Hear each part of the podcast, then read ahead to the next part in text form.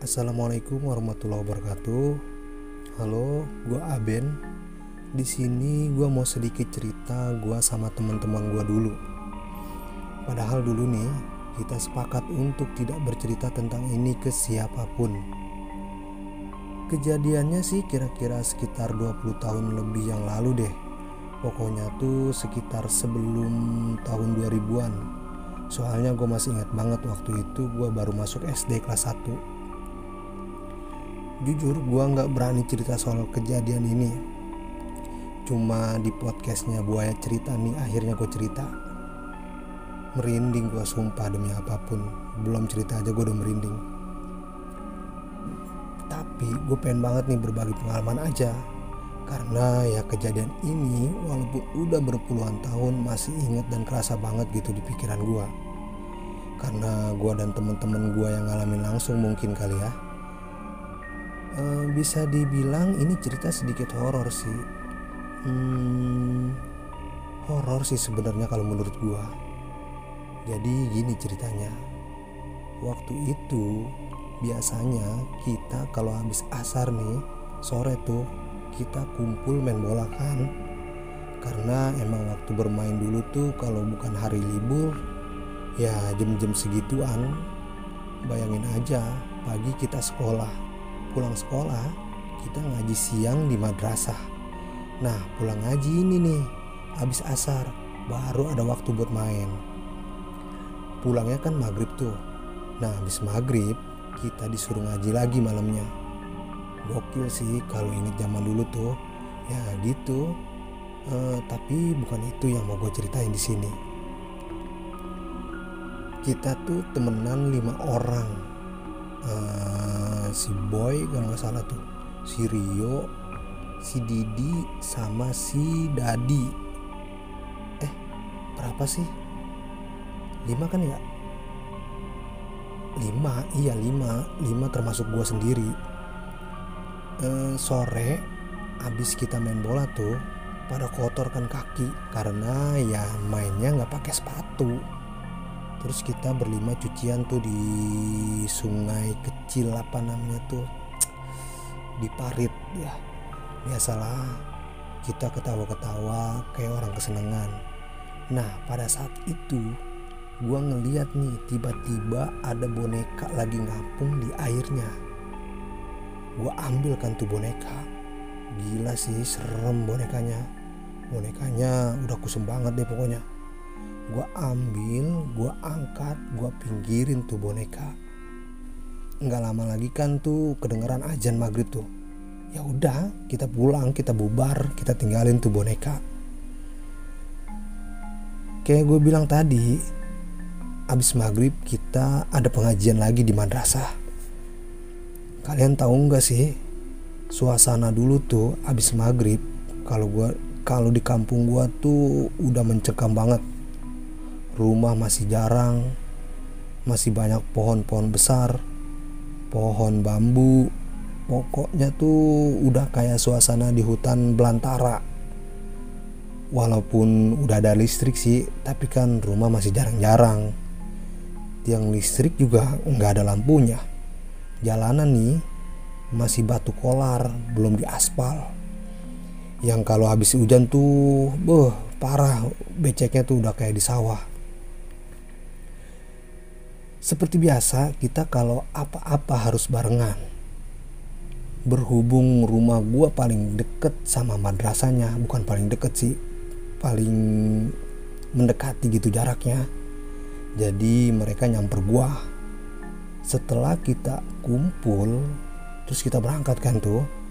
Di tengah jalan, gua kepikiran tuh sama boneka.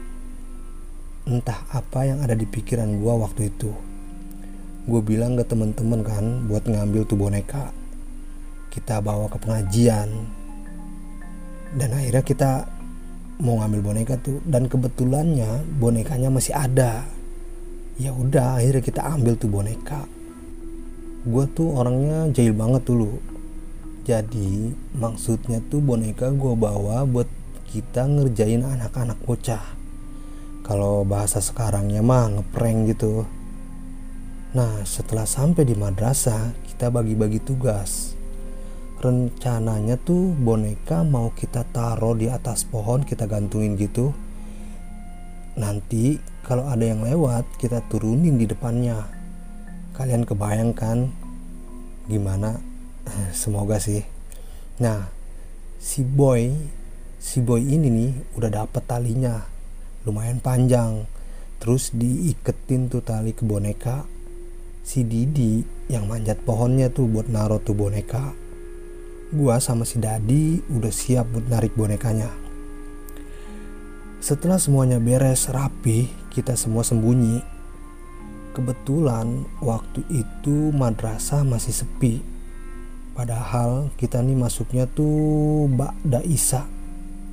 Jadi gini, di pengajian itu dibagi dua kelas gitu. Kelas 1 dan 2. Nah, kita ini kelas 2. Kelas 2 masuknya itu setelah Isa. Berhubung kalau malam gelap banget, jadi kita berangkatnya biasanya emang habis maghrib. Biar bisa bercanda main-main gitu Nah, yang kita mau kerja ini anak kelas 1 nih. Kita udah rapi, udah sembunyi. Bocah-bocahnya juga udah pada mulai datang nih. Ustadznya juga udah datang. Udah masuk. Di situ kita mulai ragu. Siapa yang mau kita kerjain? Dan pada akhirnya semuanya udah pada masuk. Kebingungan tuh kita. Ah, tapi kebetulannya nih ada satu bocah cewek yang datangnya telat uh, siapa ya gue lupa namanya uh, pokoknya cewek dah akhirnya tuh kita putusin buat ngerjain dia aja begitu dia udah deket pas di bawah pohon yang ada bonekanya nih langsung gue turunin gila tuh bocah ngejerit sejari-jarinya setakut-takutnya sampai nangis tuh bocah hampir-hampir mau pingsan kita juga panik dong pastinya. Nggak nyangka bakal segeger itu tuh bocah. Akhirnya yang di dalam madrasah ngedenger semua. Keluar semua. Rame jadinya. Termasuk ustadznya juga keluar. Kita belum sempet nyembunyiin tuh boneka. Karena udah keburu rame. Ustadznya mulai ngecek nih ceritanya ini ada ada apa nih ada apa. Dipegang kan tuh bonekanya sama ustadz dia mulai curiga, tahu kerjaan siapa. Dan akhirnya bener aja Ustadz manggil-manggil nama kita. Ya mau gak mau kita keluar juga dari persembunyian. Bocahnya itu tuh masih nangis terus karena mungkin kaget banget kali ya. Terus Ustadz malah nyuruh pulang anak-anak kelas 1 cuma karena buat nganterin tuh bocah yang nangis. Kerennya zaman dulu tuh Walaupun bocah tuh bilang sama orang tuanya, tapi kita nggak pernah dimarahin. Mungkin ngerti kali ya, namanya juga anak-anak. Kita semua dikumpulin sama ustadz nih sampai anak-anak yang lain udah pada dateng. Sebelum pengajian dimulai, kita dihukum habis-habisan. Dari mulai push up, sit up, merayap di lantai, dipukul apa sih namanya ya disabet apa disabet gitu pakai batang kayu rotan eh, yang buat nunjuk nunjuk papan tulis gitu tuh guru tuh dulu ada tuh kayak gitu tuh apa namanya ah udah pokoknya hukumannya udah kayak semi militer gitu deh. Padahal itu cuma ngaji loh. Tapi kita dulu nggak ada tuh yang namanya habis dihukum guru bilang ke orang tua. Kalau kita bilang ya sama aja kita bunuh diri. Karena orang tua bakal tahu berarti ada yang gak beres sama anaknya gitu. Nah habis itu kan mulai itu pengajian. Kita tetap masih dihukum kita berlima di samping papan tulis gitu berdiri. Kaki diangkat satu tangan jewer telinga. Ya kayak gitulah hukuman zaman dulu buat anak-anak yang bandel mah. Walaupun dihukum nih tetap kita masih dapat pelajaran. Ya karena hukumannya juga masih di dalam kelas. Jadi kan masih bisa dengerin pelajaran. Setelah pelajaran selesai akhirnya pada pulang kan tuh anak-anak yang lain kita tetap masih ditahan sama ustadz diomelin diceramahin. Gue inget waktu itu tuh udah jam 9 malam. Ya pada akhirnya Ustadz juga pulang. Nah kita nih berlima mau pulang ketakutan. Karena jam 9 malam tuh udah serem banget suasananya. Kebingungan tuh kita. Padahal rame-rame tapi tetap aja takut. Sebenarnya sih madrasahnya itu di pinggir jalan. Tapi nggak ada satupun orang yang lewat. Biasanya gitu. Kita kalau pulang nunggu orang atau motor yang lewat. Terus kita lari ngikutin di belakangnya gitu. Tapi entah kenapa nih malam itu sepi banget. Beda rasanya sama malam-malam kemarin. Mungkin karena udah malam banget kali ya. Di saat di saat kita mulai kebingungan panik pulang atau enggak lari atau jalan tiba-tiba ah tunggu tunggu tunggu tunggu. Sumpah sampai sini gue udah merinding banget. Ah oke okay, oke okay, gue lanjut ya. Tiba-tiba muncul orang di depan kita. Nggak tahu itu siapa. Dibilang setan tapi napa kakinya. Kita juga ngeliat semuanya biasanya kan satu atau dua orang aja gitu yang ngeliat. Dibilang orang juga aneh. Tiba-tiba muncul gitu aja dan asal kalian tahu orang itu pakai pakaian serba putih. Anjir merinding gua. Ah mungkin karena gue yang ngalamin kali ya.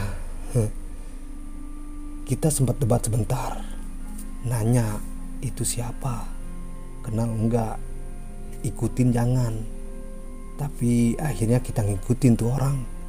Karena ya begitu muncul orang itu juga nggak nengok dan jalan terus tapi pelan sih jalannya. Seolah-olah tuh kayak nungguin kita buat ngikutin dia gitu. Jalannya pun searah sama rumah-rumah kita. Kita ikutin pelan-pelan nggak lama di depan tiba-tiba dia belok ke gang kecil dan itu udah bukan rumah arah kita. Dan anehnya langsung hilang tuh orang. Kaget kan kita semua. Sempat berhenti kita bingung lagi. Tanggung banget di depan dikit lagi itu udah rumah gua padahal. Tapi sebelum rumah gua itu tempat angkernya makanya kita nggak berani pulang karena angker padahal itu cuma kebun kosong. Tapi di tengah-tengahnya tuh ada makam terus ada pohon duri pandan gitu. Ya kalian tau lah e, serem pokoknya kalau malam mah. Akhirnya kita mutusin buat lari aja. Karena emang udah nggak ada yang lewat sama sekali dari tadi. Nah sebelum lari gue bilang sama mereka pokoknya kalau gue belum dibukain pintu kalian harus nungguin dulu. Jujur sebenarnya gue orang yang paling penakut di antara mereka. Tapi gue orang yang paling jahil. Udah nih kita siap nih. Udah ambil ancang-ancang. Udah kayak mau balap lari. Kita semua ngitung teriak gitu biar rame. Baru kita lari dapat empat langkah nih. Tiba-tiba pohon di pinggir jalan anginnya kencang banget. Kencang bener dah. Udah kayak ada puting beliung muter-muter gitu anginnya tuh. Dan apa? Dan akhirnya kita terbang semua. Bener deh terbang. Nggak tinggi sih tapi ya melayang gitu. Nggak napak lah. Boro-boro mau lari. Teriak aja kita udah nggak bisa. Gugup gitu. Udah takut banget tuh kita tuh di saat kita ketakutan dan melayang-melayang gitu tuh sumpah kita diketawain. Serem banget ketawanya. Kayak genderuwo gitu bergema ketawanya. Dan arah ketawanya itu dari pohon duri pandan yang tadi gue bilang. Nggak lama sih cuma dua atau tiga kali gitu. Begitu berhenti angin pun berhenti. Dan kita jatuh semuanya. Tanpa rasa sakit dan pikir panjang lari kita semuanya sekenceng-kencengnya. Begitu sampai di depan rumah gue nih mereka kan berhenti tuh nungguin gue gue langsung gedor-gedor pintu.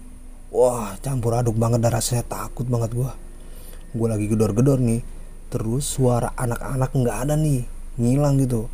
Begitu gua nengok ternyata mereka lanjut lari pulang. Kenapa? Karena pas banget di belakang gua orang yang tadi kita ikutin itu ada di belakang gua sekali. Gila kaget banget gua. Nggak sempet kayaknya gua buat ngeliat bentuk mukanya. Karena pas gua lihat gua udah nggak inget apa-apa. Gua nggak tahu dan nasib mereka yang lain teman-teman gue dan gue nih dibangunin bangun-bangun nih gue paginya mau sekolah. Pokoknya malam itu gue udah nggak inget apa-apa. Nah terus nih ya di sekolah kita ketemu kita ketemu juga di pengajian tapi teman-teman gue tuh nggak ada yang mau ngomongin e, mau mau ngomong pas sore tuh lagi main bola Nah, di situ tuh kita janji buat nggak cerita sama siapa-siapa. Mungkin gini ya, kita kalau mau cerita tuh udah merinding duluan, nggak tahu deh apa. Uh, udah pokoknya gitu deh. Uh, mungkin segitu aja kali ya cerita dari gua uh, yang udah bikin merinding gua sendiri. Jujur, gue ini sebagai konten kreator, gue trauma atas kejadian itu. Makanya konten gua itu nggak pernah ada yang namanya konten horornya ada sih tapi cuma ya nggak horor-horor banget apalagi konten ngeprank gitu karena menurut gua karma itu emang bener-bener nyata seperti yang gua dan teman-teman gua alami kita ngerjain orang supaya ketakutan dan ternyata langsung dibales sama setan benerannya dan ketakutannya pun sampai sekarang nih masih ketakutan.